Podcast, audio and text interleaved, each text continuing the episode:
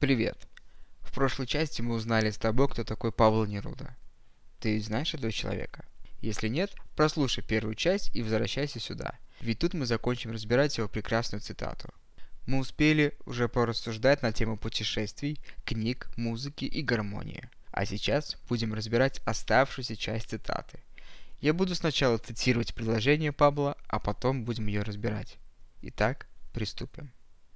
Медленно умирает тот, кто не разрушает свою веру в себя, кто не позволяет себе помогать. Я прям тут хочу поставить паузу, потому что мысли вслух так и идут. Как часто ты слышишь от людей фразу «я верю в себя»? Я, например, практически вообще ее не слышу. Обычно чаще говорят «я верю в тебя», «у тебя все получится», «дерзай», «вперед». То есть в другого человека некоторые готовы поверить куда больше, чем самого себя. Но зачастую это даже не вера, это просто слова поддержки. Ведь при первых трудностях ты всегда поймешь, кто говорил искренне, а кто лукавил. Почему человек порой готов верить в другого человека куда больше, чем в себя? Все просто. Ответственность. Самостоятельно нести ответственность за себя многие просто не хотят. Это очень удобная позиция. Всегда винить обстоятельства, ситуацию, других людей, страну и так далее. Ведь всегда кто-то виноват, но не ты сам. Разве ребенок, который упал из гаража, винит в этом гараж? Конечно, нет. Он понимал, что взобраться на гараж – риск, который может понести за собой последствия. Но лез без страха. Ну, точнее, страх присутствовал, но кураж от победы взобраться на гараж сильнее самой боязни. Это, конечно, пример из моего детства. Лучше по гаражам не лазить. А теперь давай представим этот гараж в виде повышения на работе или в виде собственного бизнеса. Ты сам выбираешь этот гараж. И никто не поможет тебе взобраться на него лучше, чем ты сам. Идем дальше. Медленно умирает тот, кто уничтожает саму любовь и проживает свои дни с постоянными жалобами о невезении или непрекращающемся дожде. Умирает медленно тот, кто бросает свои планы, еще даже их не начав, кто не задает вопрос об аргументах ему неизвестных, и кто не отвечает, когда его спрашивают о том, что он знает. Медленно умирает тот, кто становится рабом привычки, выполняя каждый день один и тот же маршрут, кто не меняет направление, кто не рискует менять цвета одежды, кто не разговаривает с незнакомцами.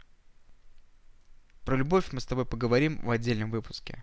А про планы, они же цели, будем сейчас. Написать цель мало, но на самом деле это уже полдела. Саму цель надо на бумаге расписать так до такой степени, чтобы не было других вариантов, кроме как ее выполнить. Цели ставить надо, чтобы их выполнять. Никак иначе.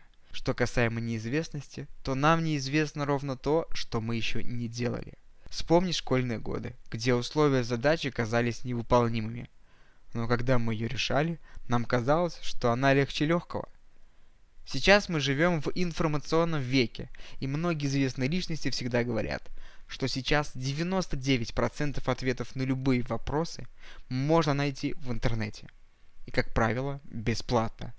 Либо по возможности найди тех людей, которые сделали то, что еще не сделал ты. Не бойся задавать вопросы, которые могут показаться простыми – порой в них кроется самое главное. И если есть у тебя информация, которая может помочь другим людям, то делись ей. Ведь меняя мир вокруг, меняешься сам.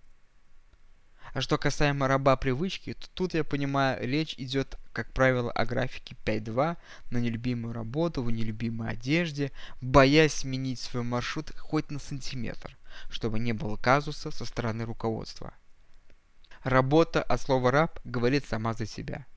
Счастливые успешные люди не так часто используют это слово в принципе. Вот я тружусь? Да. Я занимаюсь каким-то проектом? Тоже да. Рабочий момент – один из самых важных в жизни. Выбирая себе нелюбимую работу, выбираешь себе и не совсем любимую жизнь. Цитата. «Медленно умирает тот, кто избегает страстей, а зевок могут заменить на улыбку кто предпочитает черным по белому и точки над буквой I, вместо того, чтобы быть вместе с эмоциями, именно теми, которые делают глаза лучистыми, которые могут заставить сердце стучать, и от ошибки, и от чувств. Медленно умирает тот, кто не переворачивает столы, кто не отбивает удары судьбы, когда он несчастлив в работе или в любви. Тот, кто не рискует тем, что есть ради того неизвестного, что может быть, если идти за мечтой, кто не позволяет себе хотя бы раз в жизни убежать от благоразумных советов. Постараемся же избежать смерти маленькими дозами, помни всегда о том, что быть живым требует большого, долгого усилия, простого действия – дышать. Живи сегодня. Рискни сегодня. Сделай это сегодня. Не смей умирать медленно. Не запрещай себе быть счастливым.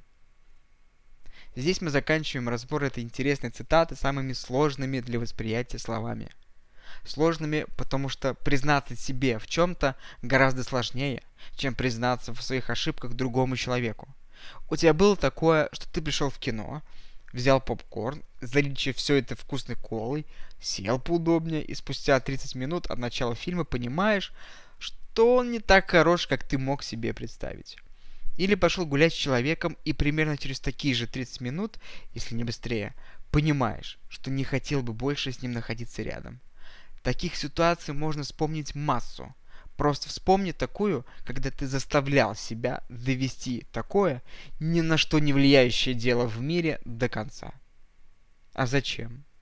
Почему нельзя встать и уйти из кинозала? Почему нельзя сказать человеку «стоп»? Извини, но я представлял нашу встречу немножко иначе. Здесь абсолютно нет ничего плохого. Обычно мне на подобный вопрос отвечают «ну, неудобно как-то». В этом вся проблема – из этого неудобно и строится в итоге жизнь. Нас слишком ярко окружили эти нормы и правила, что мы уже сами порой не знаем, как правильно, а как нет. Просто важно понять главное. Тут надо отталкиваться от не неудобно. Тут надо идти от слова «хочу». И не нужно объяснять людям, почему ты не хочешь. В конце цитаты звучит «Не запрещай себе быть счастливым». Это звучит весьма парадоксально. Ведь мы же любим себя – и желаем себе ведь только хорошего.